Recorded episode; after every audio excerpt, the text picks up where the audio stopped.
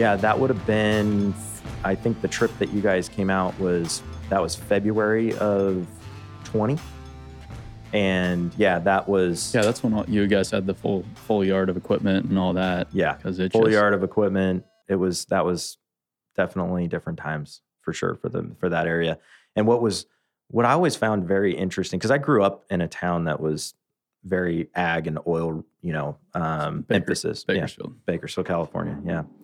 And um, what I always noticed was, you know, you would see these fluctuations, you know, just naturally in the in the economy, right? As as oil prices would go up and down, and but it wasn't quite to the degree that it is in Midland, where it's like literally the only thing that the majority of the folks that are out there for is for oil production.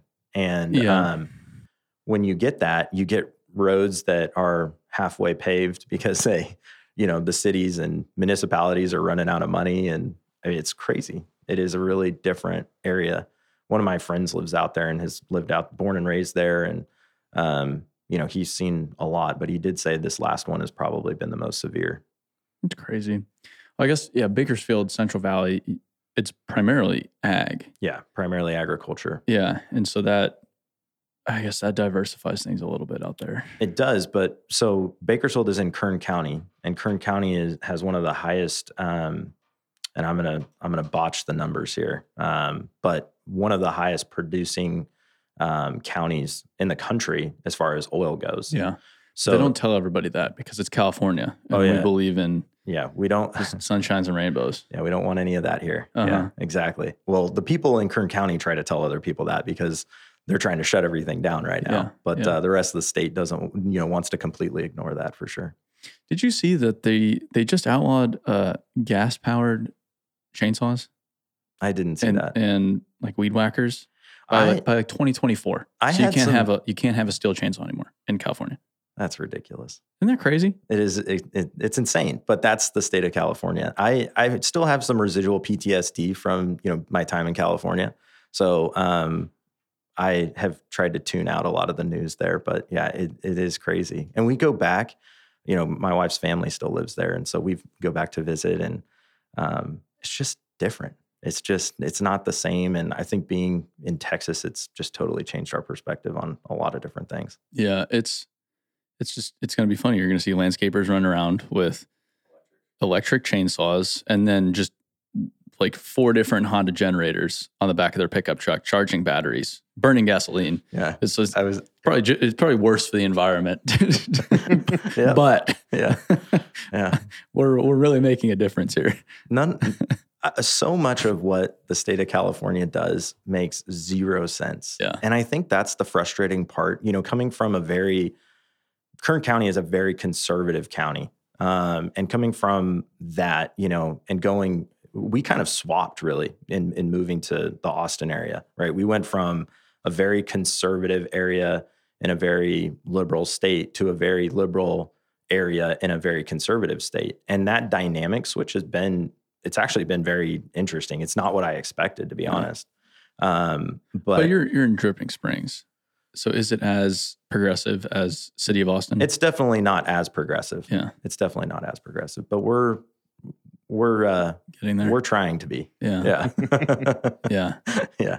It's yeah, with everybody. I mean, you're not the only one that's moved from California to the Austin area. Yeah, and it's funny because you know you hear a lot of native Texans are like, "Hey, don't California my Texas," right? And what this is such a double-edged sword, though, right? Because the reason that this is all happening is you have companies like Tesla and Google and Facebook and Apple that are building these giant campuses in Austin, and you Mhm. can't um, you can't expect them to only hire Texans, right? Yeah. The majority of the people that are filling those buildings are transplants, right? Now, whether they're coming from Illinois or Seattle or or somewhere in California, I mean that that that's who's filling those buildings. And so to expect them to vote exactly the way Texans vote, you know, I think is um, is probably uh, ignorant. But Well- at the same time, um, it is frustrating because they get to enjoy certain um, freedoms that you may not get in Yeah. other states. Yeah. And then you're also voting to shut a bunch of other things off. Well, it, goes both ways though. They talk a lot about that angle, which is annoying, but then it's also everybody that's been in Texas, they're greatly benefiting from that state blowing up. Everybody benefits when a when a town grows. Most everybody. You you have those old crusty guys that just want it to be the way it's always been. But every, life becomes a lot better for the whole state, all these cities as a result of the growth. Absolutely. Everybody benefits. Yeah. It's it's true. And Texas, woof, it's really benefited from it.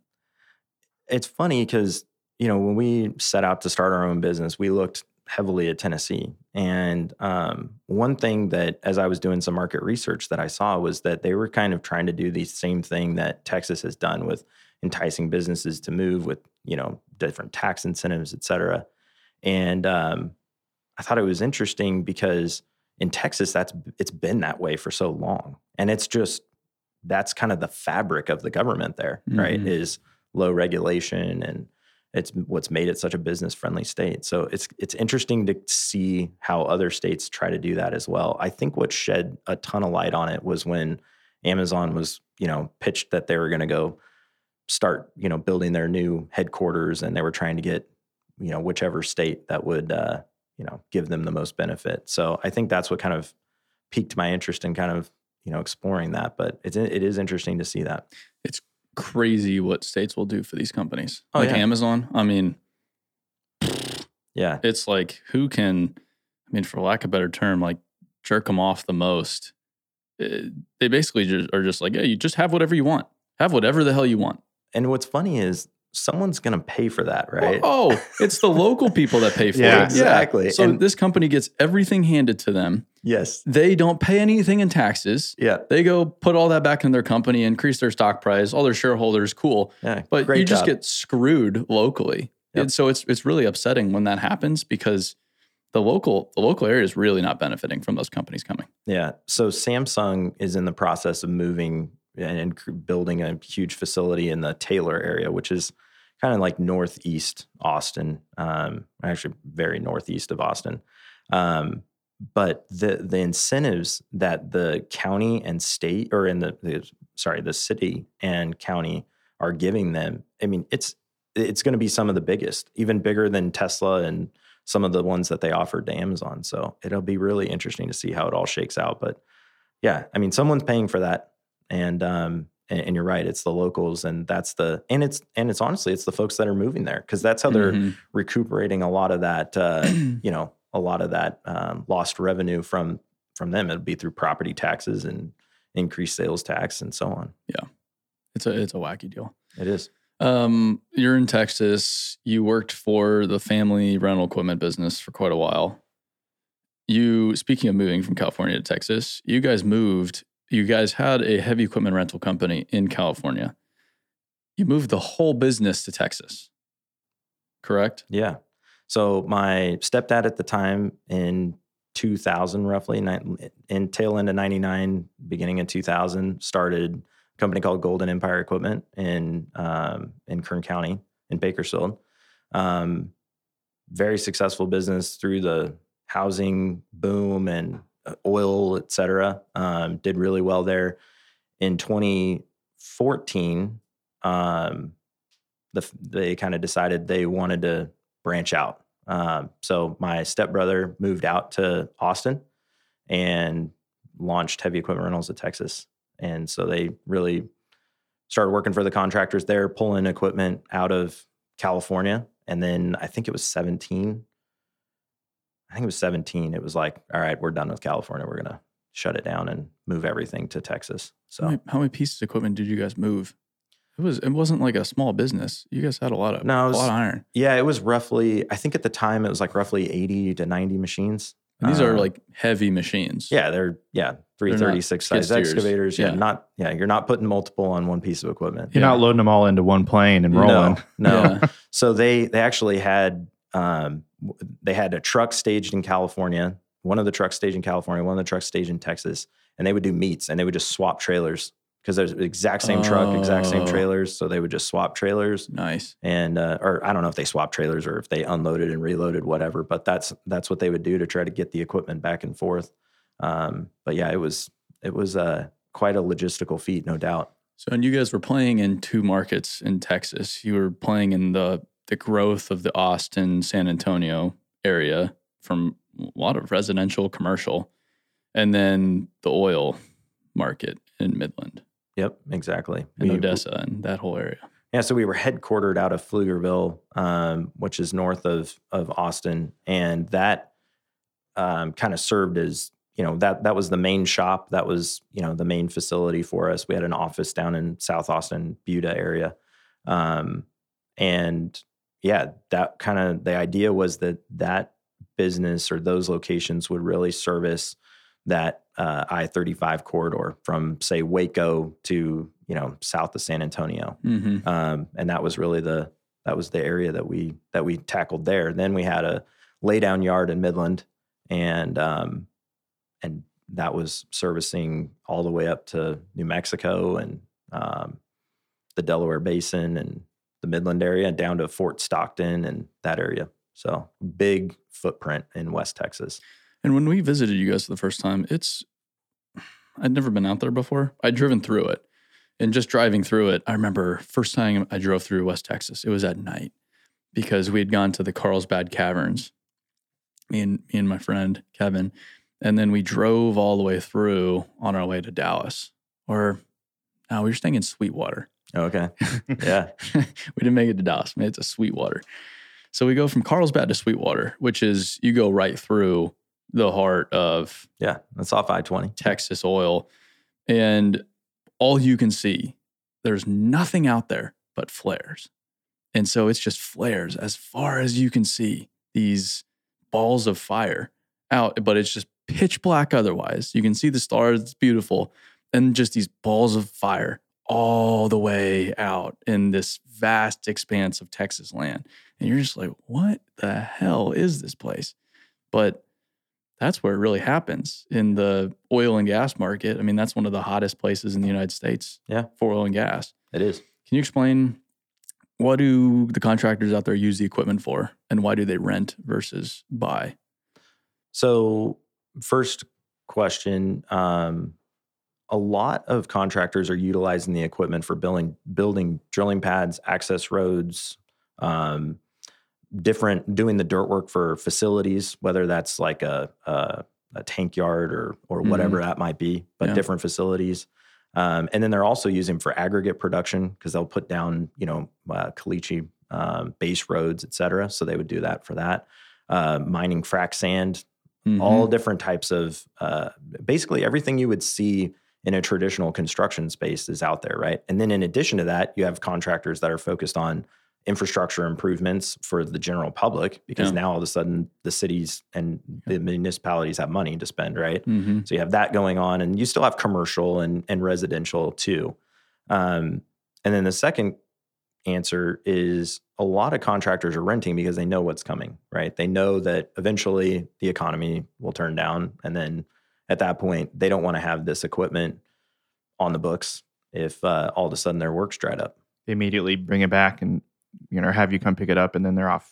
Yeah. You know, off Sometimes they don't even tell you. They they they call you and they say our low bed's at the gate. Yeah. We need to unload a piece of equipment. Yeah. Or I'm sure they'll just leave equipment out in the middle of nowhere too. Yeah, we we had that happen a couple of times with Yeah. people abandoning equi- equipment. Because these these contractors, they're not a lot of them. They're not like long standing. Like we were talking about those California contractors. They've been around for hundred plus years or whatever it is. These contractors, they kind of come and go a lot of times.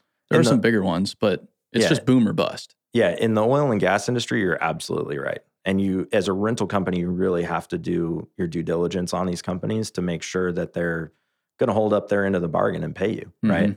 Uh, because that that happens so frequently. Where exactly what you're saying, where you get a you get a a contractor who um, maybe he's got a, a crew of guys, right, that are building drilling pads, and the rep with the producer loves that crew, and so they decide, hey, let's go start our own business, and we'll just get all this work from this rep, right? Mhm. and it just perpetuates that way right? So you you have a lot of other things that go along with that and you end up with um you know we always said like some of the guys are fly by night out there right? Because they're just they're here one day and they're gone the next. And it's it's kind of a even with the workforce it's a very um you know for lack of a better phrase, like it's a gypsy lifestyle, really. Yeah. I mean, it's like Oh, yeah. these guys are in South in North Dakota one day, they're in Midland the next, and maybe they're going to the Pennsylvania gas fields after that. I mean, they're going wherever they can make their money and um, you know maximize how much money they can make, and then uh, pay for that platinum F four fifteen that's lifted,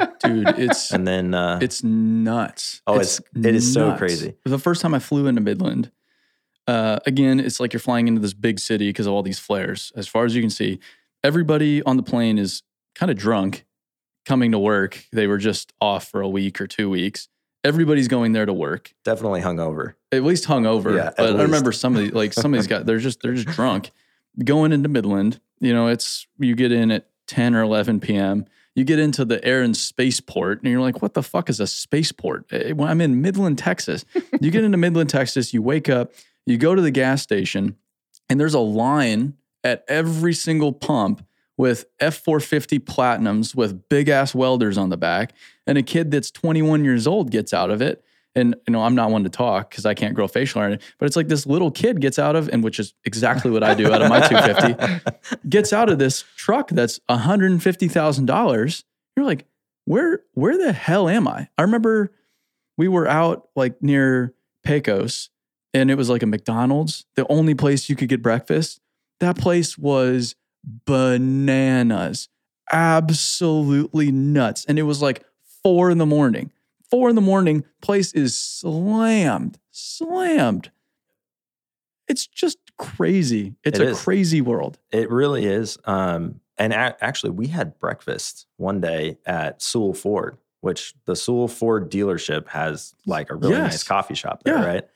And you drive onto that lot and you just see all these trucks, and every single one of them is lifted. Oh yeah. Every single one of them has, you know, big chrome wheels and and big tires and the whole deal, right? Um, Well, you said But- like let's go to the Ford dealership for food. And I'm like, okay, I mean, okay, sure, we can go to the Ford dealership. And you show up, it's it's like a country club. They Oh, have, yeah. like the like polished marble floors. uh, in I've never seen any like gas- dealership like that. Gas lanterns. Yeah. There's like a row of you know Shelby Raptors sitting out front, and- which are very very expensive pickup trucks. Yeah. You might see one at a really nice Ford dealership, and they just have as many of them as you can. You're like, what? What the hell is this place? Yep, Yeah. So It that's is. West Texas. it is. It's a wild place. It's a wild place. Uh, so you were you worked for the family company. How many years? It was quite a while. Yeah. So, I mean, I basically worked around the business since the time that my stepdad started it, right? I was 14 at the time and I Yeah. was washing equipment, did all that, went away to school, um, went to work for a couple contractors, studied construction management, did some internships with Granite Construction and DeSilva Gates and um, a small contractor in San Luis Obispo, uh, John Madonna Construction.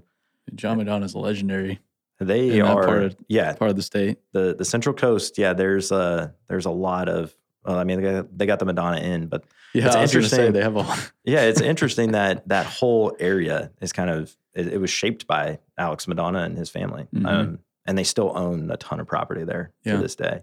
Um, like all of all of. I have a picture out here with a like an old school 980 loader, and every time I post on the internet, oh, that's that's Madonna. There they are. Uh, you can't tell whose machine it is, but sure, it's on Highway One. It's this beat to shit loader. Everybody knows that it's it's either Madonna or out there it's Papich is the other big one, yeah, and they they kind of just do everything out there. yeah. Papich is huge, and uh, and they, they've grown substantially. Yeah. Papich has. Um, It's a weird weird part of the country though. it is. It's its own little world. It totally is. Yeah. And it was funny because it's only two hours from Bakersfield, but it, you're absolutely right. And it still had a lot of that.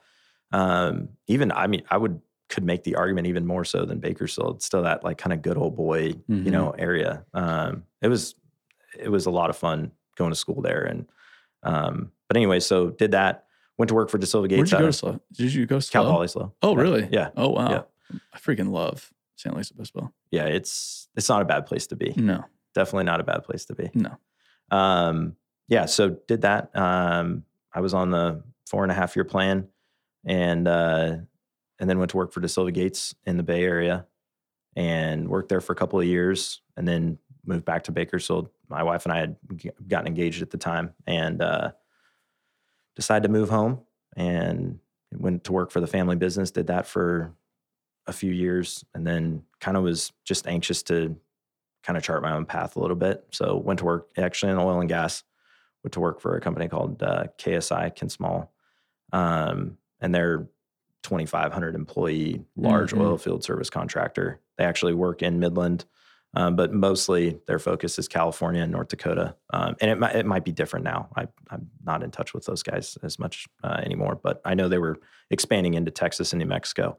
Um, but yeah, did that. And then in 2017, some friends of ours owned a private security company and um, they were starting a, a um, form builder application software and said, Hey, can you come over here? We think your kind of your operational construction mindset would be really good to kind of help try to tailor this product to. Um, Mhm. so we did that, and uh, that lasted a few years, and then got the call to see if I was interested in going to Texas. And um, my wife and I had been deciding between we were we were very close to actually taking a job um, with West, Western States Cat in Boise, Idaho.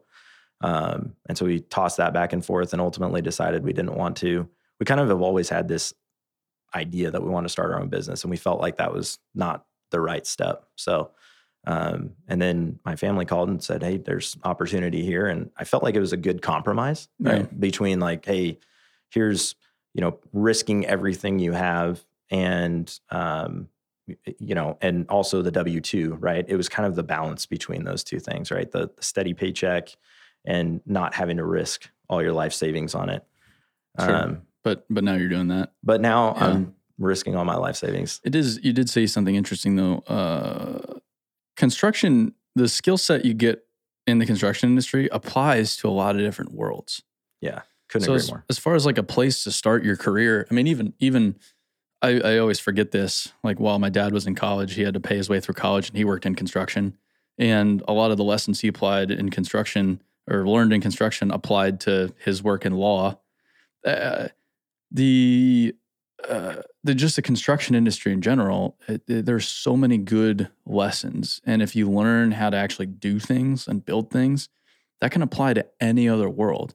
So Yep. if you're like, if you're a kid that it's kind of like the military too. You, you take these kids that are completely lost in life, have no idea what the hell they're doing. Sure, just go into the military, and then once you're in the military, you get the skill set that can apply really anywhere.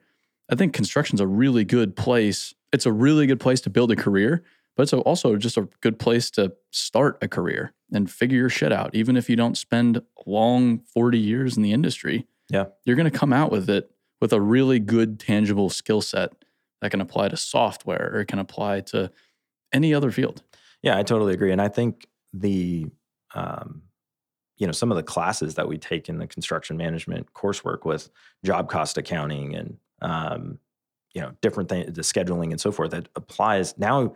You know, project manager used to be referred to as someone in the construction field. Now there's project managers in all different types of fields, Mhm. right? And and the PMP certification doesn't only apply to construction project managers, right? So I think that shows you right there that the applicability that um, learning how to manage construction job sites, um, whether that's the people or the the accounting side of it or the scheduling side of it, you know, the project control side, um, it has applicability in other industries, no doubt. And I and I think it actually brings a more granular um, approach, uh, like an, an an a more granular analytic approach to how you look at things, right? Because on on my job sites, when I was working for DeSilva Gates, we were looking at every single cost code on that Mm-hmm. on the uh, cost report that came out every Tuesday, right? And we would look at that and we'd be like, oh man, we need to figure out how do we how do we cut some? Can we do this with less people? Can we do it with different equipment? Can we get creative on our trucking? Is there you know Yeah. you're looking at things from a very granular approach, and where business in general is kind of this you know bigger, fluffier vision, if you will. Um, and it doesn't really teach you to get in the weeds and figure those things out like construction does. And I don't, I didn't realize it at the time, right? I didn't realize it at the time, but um, when I started working for the private security company and and for the oil and gas contractor too, and you start looking at different things that we're doing, and you start to say, "Hey, can we stage a vehicle somewhere so that we don't have to pay someone to drive three hours? You know, Yeah. maybe hire someone in that area. You know, can you start to think about things differently. And I think that's because of you know that uh, that more analytic approach that project controllers and you know project engineers as you come up through the ranks, you know, you get. Totally, and and and the problems themselves they're they're quite complex, and there's a lot outside of your control, which is life in general. I mean, it maybe it rains, maybe your 336 busts a hydraulic line. You're like, oh shoot, what do we do today? Well, maybe two guys don't show up. Maybe your materials don't get there. Yep. There's so many different. A subcontractor is being an asshole and getting in your way one day. It's completely throwing your plan off. It's you learn to just constantly adapt and accept the reality that there's so many conditions outside of your control and you just must change and adapt to whatever conditions you're dealt with on that given day even that that hour Yep. because things change by the hour on a job site and i think that's just such a valuable skill set to have anywhere Yeah, life in general, right? I mean, we Yeah. get like you said, those curveballs get thrown no matter what you're doing. So if you can Yeah. learn to adapt and overcome, yeah, I think that's a that's definitely a big piece of it. Well, in our business, I'm starting to learn, and actually, we're going to start prioritizing our hiring uh, to start finding more people that are high in adaptability, as Rich Diviney calls it. And I think you know that's a common term, but he talks about hiring for core attributes rather than a resume. And adaptability is one that I'm starting to see is really, really important in our company because things change every single day and you must just roll with it. I mean, yesterday I had we had a plan in the morning and then I got some information that completely throw off threw off our plan. Had a conversation, came up with a whole different plan. And this is this is a big deal that's going on here. This isn't like this little like what I was doing that day. This is a, a pretty big piece of our business. And then I have another conversation in the afternoon that throws the plan that we just came up with completely out the window again. And now I'm back at square one. Now I need to have another conversation. It's just, you're just bouncing around constantly. But that's the name of the game. When you're building a business, you're, you're doing stuff that's never been done before. And you just need to do, okay, that was stupid. Now on to the next one. Now on to the next one. Now on to the next one. And there's people that are naturally good at just shifting around. And you can teach it a little bit, but if they're not naturally good at adapting, they're just going to have a bad, bad time. Yeah, and and it's the change is only accelerating within our business right now. Yeah, and I think that adaptability piece is half of the equation, right? Because once you adapt, now what, right? So you got to find people that are adaptable, but at the same time, they're willing to make the change. Yeah. But now go figure out how that change is going to affect other things and Mhm. problem solve, right? Be Yeah. be uh be proactive and problem solve ahead of that. Yeah. Um, and I think if you find those two things, yeah, you're it might be the unicorn. But yeah, it's uh that's a, a huge that's a huge piece of it for sure. It's and I think it's a core piece of the industry, just being adaptable. That's Yep. the name of the game is adaptability. Yeah, it, I think um, you know, adaptable. I guess the the phrase that comes to my mind is like rolling with the punches, but I think it's more than that, right? Mhm. It's not just rolling with the punches; it's overcoming those punches and figuring out a different game plan now. Yeah. Um, and, hey, we got this new information. We are going to adapt, but we're going to adapt in a way that's still going to put us on top, right? And I think that's a big construction teaches you that, right? Because you don't get you don't get to just roll with the punches on a job site. Otherwise, you've rolled with the punches and now you're, you know, three months behind schedule and a million dollars over budget. Yeah, yeah. It, it- well, it's it's also training yourself to just see the opportunity in whatever downsides come your way and whatever punches come your way. So even even yesterday was a good example of it. To the untrained eye, would have been very bad news. But our response was, okay, this actually plays to our advantage because now we need to be more resourceful. We can be craftier, and big picture, I think we're actually this is this is a huge win for us.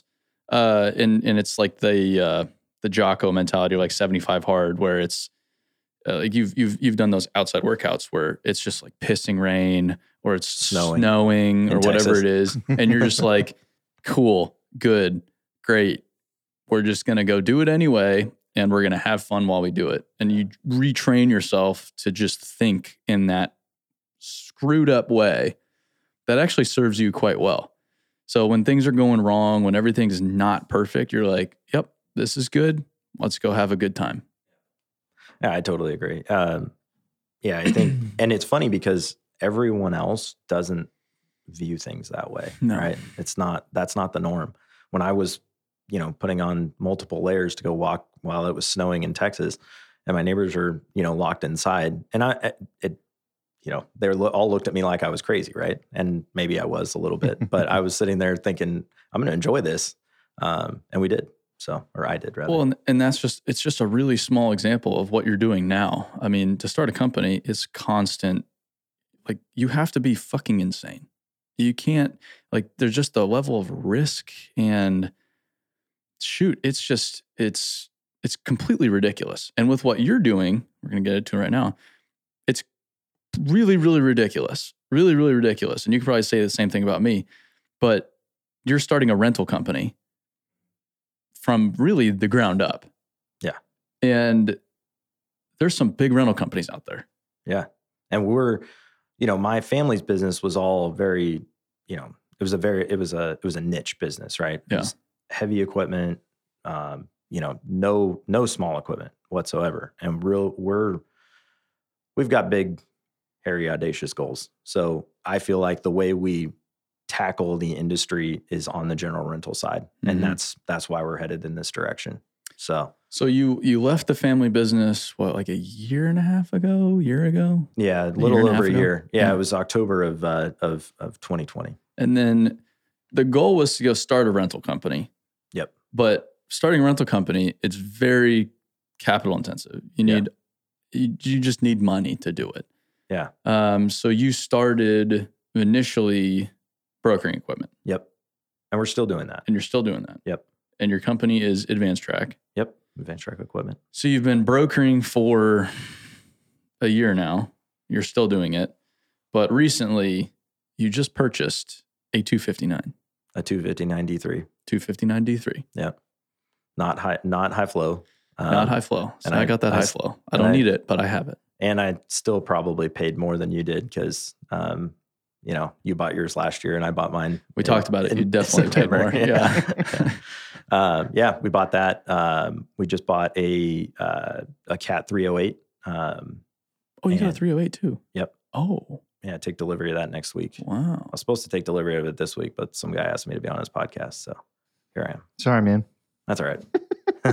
Well, he he asked you. Alex I know. asked you. That's I what I'm didn't even know saying. you were Yeah. coming. Yeah, Yeah. I saw this on the calendar. Well, it was like a day or two ago. I'm like, no shit, Brian's coming here. That's pretty cool. or no, I saw it was on your your story. You're like, I'm, yeah, I'm driving across the country and making a stop in Nashville. I'm like, holy shit, Brian's coming to Nashville. Great, I'll be able Yeah. to see him. And you're coming to Nashville for the podcast. I didn't Yeah. even know that. He, to be fair, you weren't driving this towards this direction of the country just for the podcast. No, no, I got to go. Uh, yeah, so not to go down the you can't find anything anywhere rabbit hole, but you can't find anything Oh, anywhere yeah. rabbit hole. It's, a, it's a thing. So yeah, uh, bought a trailer in Indiana because I couldn't find one in Texas. Um, so driving to Indiana, and this was like 40 miles out of the way. So I figured I'd rather Yeah. swing in here and see y'all and see the new. I haven't seen the place since June, so it's uh, looking awesome. polished it up a little bit, mopped the floor, and uh, added a few things here or there. Yeah, I appreciate you doing that for me. Yeah. Yeah, yeah.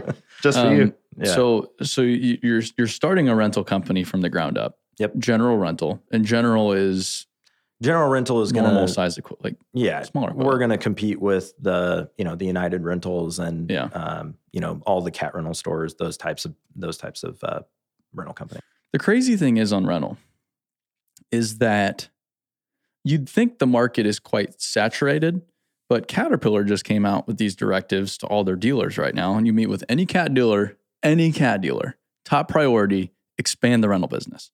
And they've they've they're not expanding it. They've basically said you need to go double your rental business. Caterpillar sees that opportunity. That it's out there. The market is growing dramatically right now. So to the untrained eye, it's like it looks pretty saturated to me, man. You have all these cat rental stores, like in your your neck of the woods is what Texas First, yeah You've- owned by holt yeah owned by Holt, and then you have United, and then you have Sunbelt, and then you h&e H and E. then, then you have the independents right the, And then the guys that are independents, yeah. small privately held businesses So there's some powerhouse company, and some of these are public companies, like United Rentals is Yeah. a publicly traded company. So Right. the amount of cash they have at hand is significant. Right. Um, but and and so you'd think like that's uh, I don't know, man. But the market is growing at such an enormous rate Yeah. that there's a big opportunity there at the same time. Yep, absolutely. And all of these rental companies, and I'll- I guess I'll let you explain it. You can probably explain it better than I can, but they're approaching it in a very traditional manner. They're catering to the traditional customer in the traditional way. And rather than trying to go kick the shit out of United Rentals, because that's insane, you're trying to do it in a just more intelligent, not more intelligent, but just a different way of doing business. Yeah, just completely different is really what it is. We want to infuse technology and give people an opportunity to do things, um, you know, without, uh, I guess, through an e-commerce portal where it, you're not having to, and it's not. You know, I've had a lot of people that have said, "Well, you're going to be ditching the traditional relationships and all that," and and that's what a lot of people like, and I Mhm. appreciate that, and Mhm. I like Yeah. that too. Yeah. But not everyone does business that way. And there's a lot of younger people who are now in these equipment manager or um, coordinator positions, et cetera, that are doing, you know, they're the ones dialing up and calling different places to go rent a, you know, a 308. And if they can do that online and it's a one day or two day rental and they want to punch in their credit card, why not allow them to do that? So that's I- what we're doing. it's it's common sense to me, and I think the whole I've been up against this from the beginning. The whole mentality of it's just it's relationship business, and you can't go online. It's it's a very flawed. It's very flawed logic. Very flawed logic. And if I were a salesman, I'd be like, okay, good. Relationships important will always be important, but also technology is not going away. No. I need to leverage this. And if I can add the relationship component and the technology component together, then that's a very, very formidable product I can go offer the marketplace. But it's just a lot of these, it's it's a lot of old school mentality of really hanging on to that relationship, which is important. But I told Thompson this. It's like, guys, I would have just bought the skid steer online. I didn't need to talk to you guys. I didn't need to fill out these paper form. Like I could have just, I would have just bought it online. If I would have just, I could have just gone down the list, selected my options, order, tell me when it'll be here. I'm to have a relationship with you guys. Like the guy that helped me out in particular, Darren, kick ass guy. I call him up, he solves my problems, but I'm going to call him when I have a problem. I don't need that traditional salesman relationship. I need the relationship where they help me if I have a problem, but otherwise, there's a lot going on. I can just do all this online. And I sat on the other side of that table, right? When I was working for a contractor. And what I always saw when a sales guy showed up was everyone in the everyone in the building would roll their eyes, right? It's like, Yeah. oh, great. They Here come we in with a bunch of donuts. It's like, yeah, they're bringing us donuts. I don't which- want donuts. Get out of here. yeah, and and and some people do, Some- right? oh, and some some, people people, yeah. want, um, and and they still want that treatment, right? They want to be taken to lunch. They want that treatment, and and there's just another component of the market that wants to do it differently too, Mhm. and so we're going to offer them that opportunity. which I think is very, very clever. I would, I would, I would for sure rent equipment online without a doubt in my mind. And we were just talking about this before we got on the podcast. The reason why I do business with National Rental Car is because I don't have to talk to anybody, which is awesome. I show up. It's like I've, I've, I've been on a plane for eight hours, man.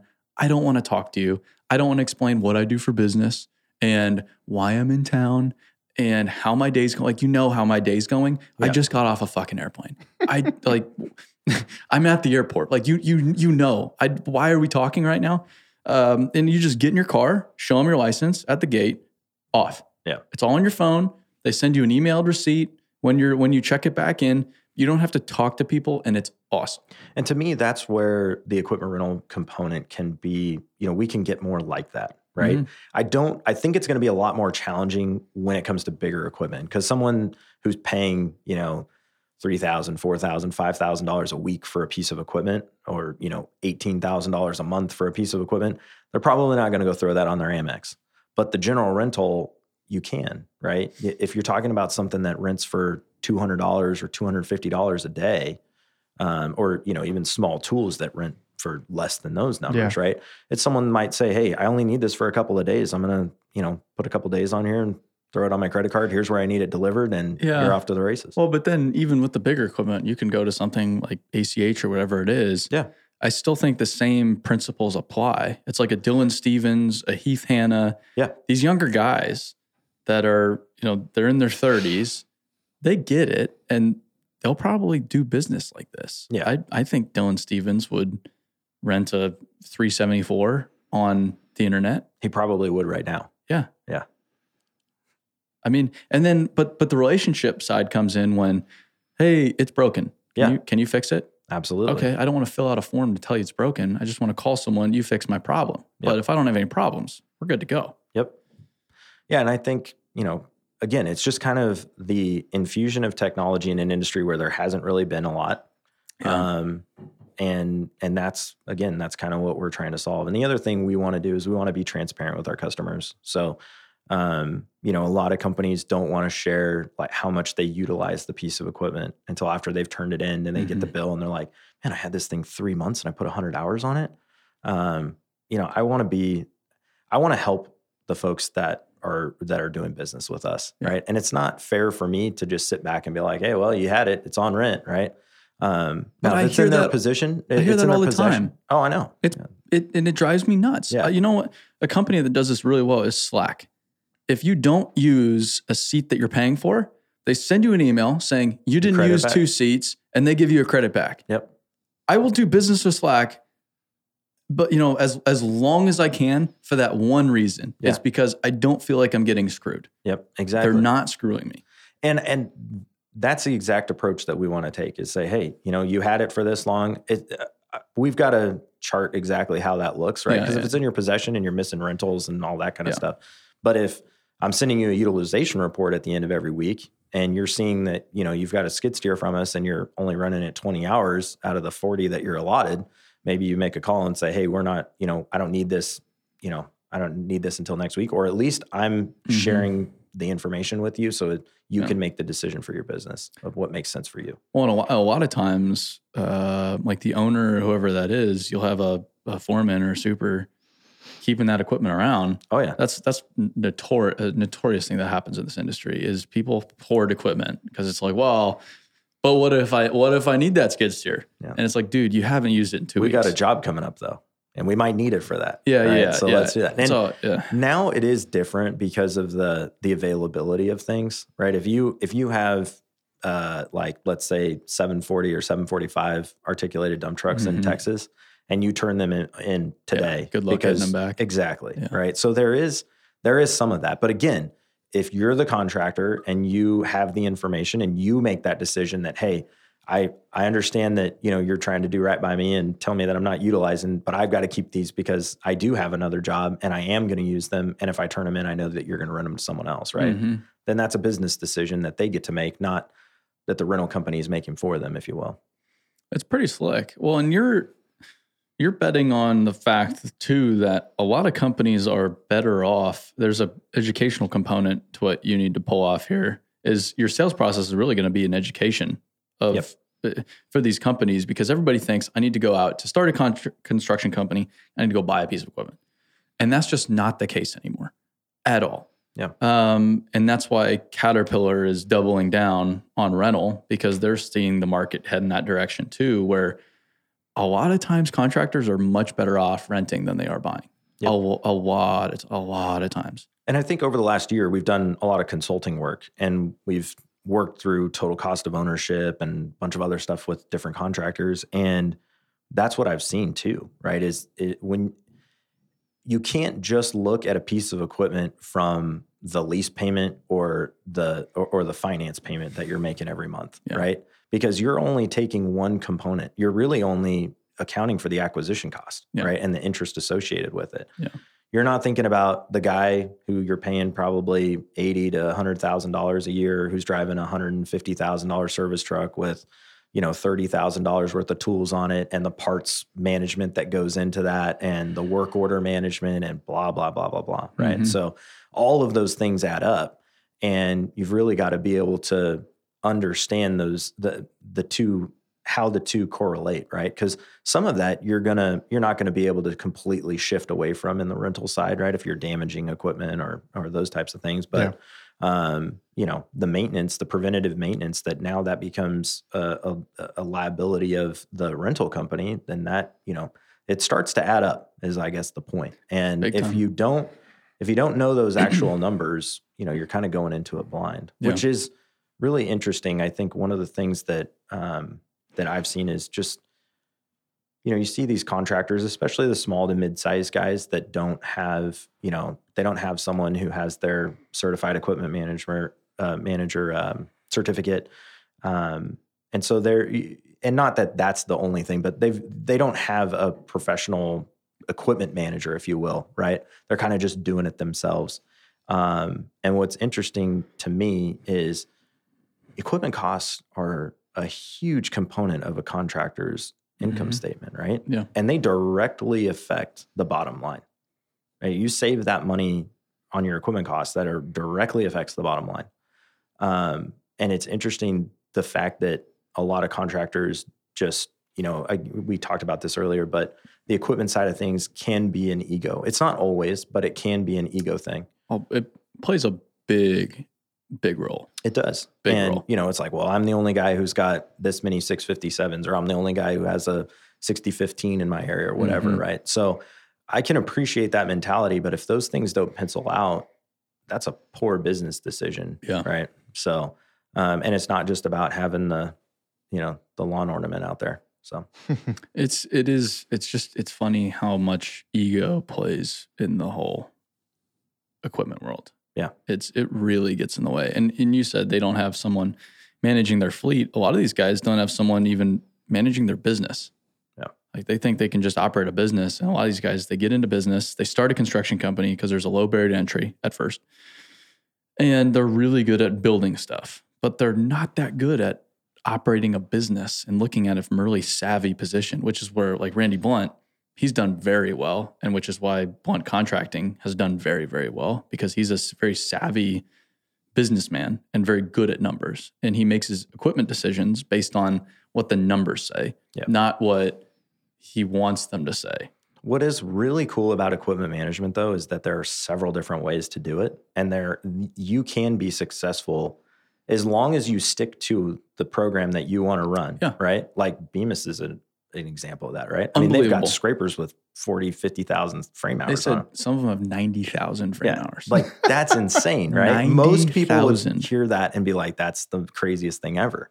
But when you have someone who understands the equipment, understands the rebuild cost, understands the uh, intervals in which you service, et cetera, et cetera, right? Um, you can put that to work and be very successful with your business that way. Cra- Right. Yeah. it- well, and this is why these assholes online, they'll see Bemis, uh, it'll, these 631s, which aren't the biggest scraper out there. Yeah, they're bigger not? scrapers. Oh. And they'll be like, well, you could you could move that dirt a lot faster with 657s. It's like, dude, you are demonstrating how dumb you are right now by saying that. Because yes, you're completely right. They could it could be moved faster than 657s, but you know how much more expensive 657s are Yeah. to, to purchase and then to maintain? And no, they don't have one engine, they have two engines. Yeah. And now you're dealing with emissions bullshit. And now you have to transport them. Transporting a 57 is a hell of a lot more difficult than a than a 31. Yep. And now you have to keep that thing, it's it's way hungrier than a 31 is. So now you have to keep way more dirt in front of it. And now you have to chase lower margin work. It's just they don't think about the economics of it. And a, like a company like Bemis, let me tell you, they have it dialed in, dialed in.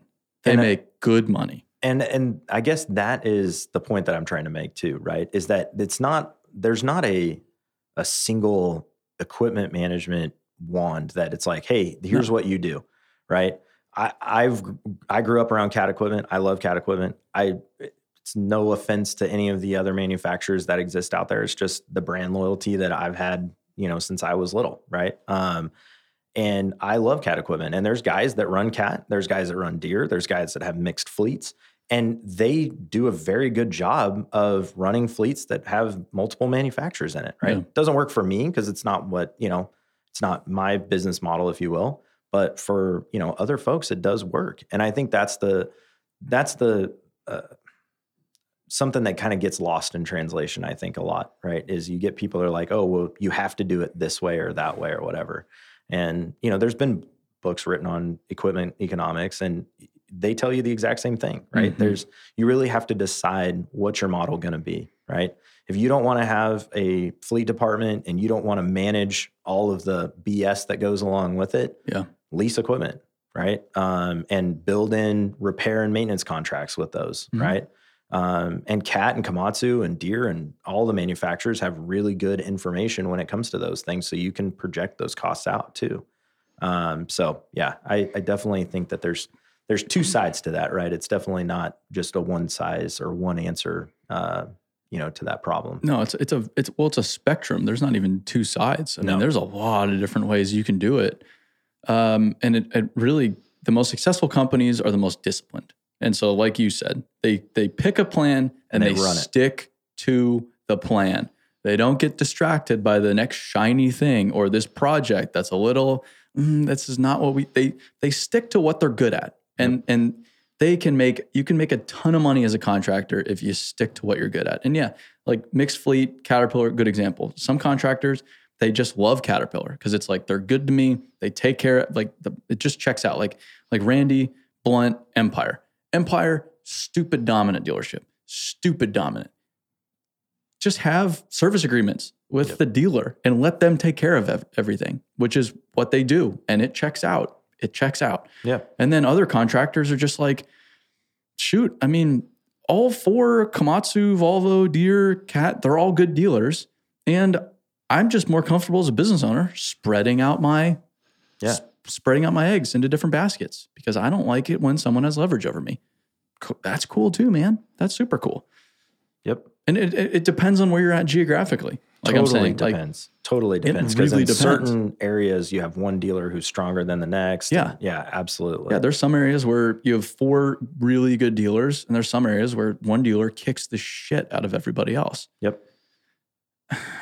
And then, yeah, you're operating in different regions, and it's it's a very complex problem. It is. It definitely is. And I think, you know, the the companies who have multiple locations across multiple states, you know, working in different regions and soil conditions, et cetera, you know, they really get they really have to be on their game when it comes to equipment management because what works in California doesn't work in Texas, and what works in Texas doesn't work in Tennessee, and so on and so forth. Yeah. So, um, yeah, you, you I- think discipline is the key though. You once you pick that plan, you got to stick with it. You got to see it through and and then you make adjustments once you see that through, right? If it if if you see that it's not working, then obviously change it, right?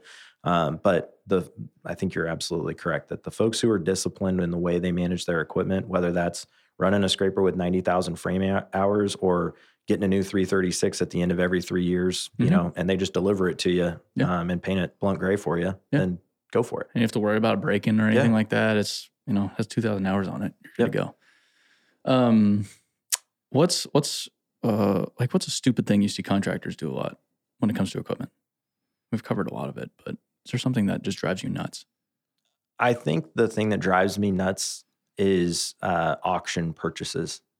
And it's not that you can't make good auction purchases Mhm. because they're, especially right now, there's auction companies are buying low houred equipment to put in their auctions because they're bringing such good numbers, Yeah. right? So um, you can make good buys. It's the ones where you're like, I got a smoking deal on this thing. And it's like, well, why did you, why is a machine in the auction in the first place, right? Um, and it, it is, there's there's a few different ways to look at that, right? Some contractors put their equipment in an auction because they want they want the liquidation component, right? Mhm. They want that money quickly. They don't want to sit on it for six months while they market it, et cetera, right? Totally get that. Um, but I think purchasing out of the auction, you just have to really be careful um, because you just don't know what you're getting, and it, especially with um, you know limited inspections now. And I know Ritchie's going back to in, um, in person um, auctions next year, so that'll be good. Um, but I see a lot of contractors that make purchases. They think they got a smoking deal, and then they're dropping thousands of dollars into this piece of equipment or this truck. Um, you know, and it's like, well, now what? Did Yeah. it really pan out for you? Could Yeah. you have gone and bought a lightly used piece of equipment and been in a much better position with that piece of equipment? Yeah, So yeah, they're, so fixated on the the good deal that they got yeah, they- exactly. they, forget about the whole operating cost. and I think what I said earlier too, you know, you I see a lot of contractors who you have this huge expense. And you know, you talk about people and materials and all these different things, but it's like equipment in a lot of cases, people just have this like blank checkbook. Like it's, hey, this is what it costs. You know, it costs this much to buy a 336. That's what we got to pay for it, right? Um, and to me, I think I, I guess if I were a contractor, I'd be trying to manage that as best I can to get to get Yeah. that you know get that number down because it is it's a it's truly even though it can be viewed as another revenue center for a contractor, it truly is a cost center, right? It, it is something that it supports the operation, right? You can't do what you do without it, but um, you can, you know, charge yourself back through internal rates, et cetera, and recapture some of those expenses Yeah. where I was going with the with the cost center though is how do you manage cost centers, right? You get the you get that cost down as much as you can, right? You reduce that cost. So to me, that's where I see, um, and it's not every contractor. Like I said, contra- there's a lot of guys that have it completely dialed in, and there's a lot of guys that are making good strides towards getting it dialed in. So um, that's not. I'm not speaking in generalities that you know every contractor sucks at that. Um, but I have seen it a few different times, and um, honestly, on the consulting side of the business, it's been really, it's been a lot of fun working through those problems and helping people realize that, hey, here's where we can save some cash and here's a different approach to doing it. So, Well, it's always been frustrating to me how like a contractor will write a check, half million dollar check for a dozer tomorrow. Not Yeah. even think twice about it. Sure. Yeah. And then I'll ask for a fraction of that to go completely change their business. And it's just like, ah, Yeah. I don't I don't know about that, man. It's just it, it's it's yeah, it's been a weird thing to overcome because they contractors are just very comfortable with dealing in tangible assets. I, I was going to say, I think, in my opinion, the sale and having done business with you um, on that side of things, right? I think that is the hardest part of the sale for you, Yeah. right? Is it's an asset that isn't necessarily tangible. Mhm. Now, the proof is in the pudding, right? I mean, the things that you've done for other companies is huge, right? Um, but that is a that is a component of it that's not necessarily tangible. Even from the consulting side, for me, I've had a couple of conversations with different contractors that you you know I feel like, hey, they really want to make a change. This is going to be great, and then they're like, eh, I don't think we want to pay you to do this. Yeah. So you're like, hmm, okay, never mind. okay. Well, um, and it, uh, it's yeah, it's just it's frustrating to me, and and that's why I think contractors don't invest in their people. They say they do, they very rarely do, and I think it's it's the same thing. It's people don't show up on a balance sheet, and it's not as easy as a bulldozer is, and Yep. they're used to just dealing in very easy, tangible things. Anything that's intangible, software, investing in people, marketing, whatever it is, they're just like, man, that's just witchcraft. I don't believe in it. But shoot, that's a big part of business going forward. And if Yep. you're not doing that stuff, especially in this industry, you're going to be screwed. And I, yeah, I was going to say, I think this that's applicable to every industry, right? Yeah. You see a lot of different industries where businesses are getting left behind because they won't adapt, right? Mhm. Um, and to me, that's you know, we can't do that, right? And we especially can't do it in construction. We're seeing less and less people walk through the doors of places and you know looking for jobs, et cetera. Um, and you know, when I was I guess when I was in college, everyone that I was in college with was super excited about construction. So I kind of had this like blurred vision. But then I had other people that were studying civil engineering, mechanical engineering, you know, history, English, whatever, right? And they looked at me like, "You want to go work on construction projects outside?" Like Yeah. they just they didn't they didn't see the value in it, right? Um, and so I think changing that perspective is huge. And I think I really believe in the BuildWitt mission, what you guys are doing. I think you guys are leading the charge into that into that space and helping expose honestly how awesome this industry really is um, and i've been around it for a long time so i've i know it right Mhm. um, and i i knew i was on a granite job site um, i was a sophomore i had just got my license and i was watching i was actually delivering parts because one of our 623s was broke down. And i was delivering parts to the mechanic and i was just watching these scrapers do laps. And the second i saw that i was like i know what i want to do It's right? it's scrapers, just they're mesmerizing. Yeah. I don't know what it is about it, but man, and it's uh i was just talking to my brother the other day and we were talking about rentals and and how it's a challenging business and you know it's uh it can be something that you really it can be hard there's days that are extremely difficult you know um but it's it's intoxicating all at the same time because it Mhm. is it's a really really fun to be able to see your equipment helping contractors build infrastructure build homes build um, you know hospitals whatever it might be Yeah. and uh, I think that's that's pretty darn cool. I agree. Well, I'm excited to see where uh, advanced track goes, man. I appreciate it. Yeah. This is like this is like the genesis right here.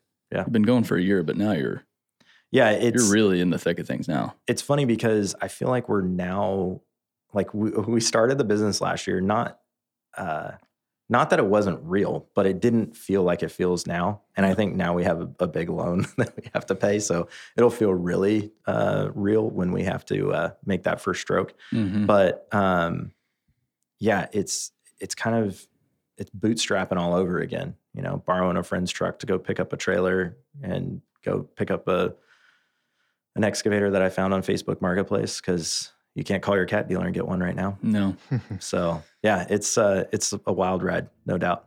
cool. Well, I'm excited to see where it goes, and appreciate you coming coming to Nashville, Tennessee for a podcast. Yeah, appreciate you having me. All right, man. Well, I think that's the Dirt Talk podcast. Crushed it. Awesome. That was easy, huh? Yeah, it was.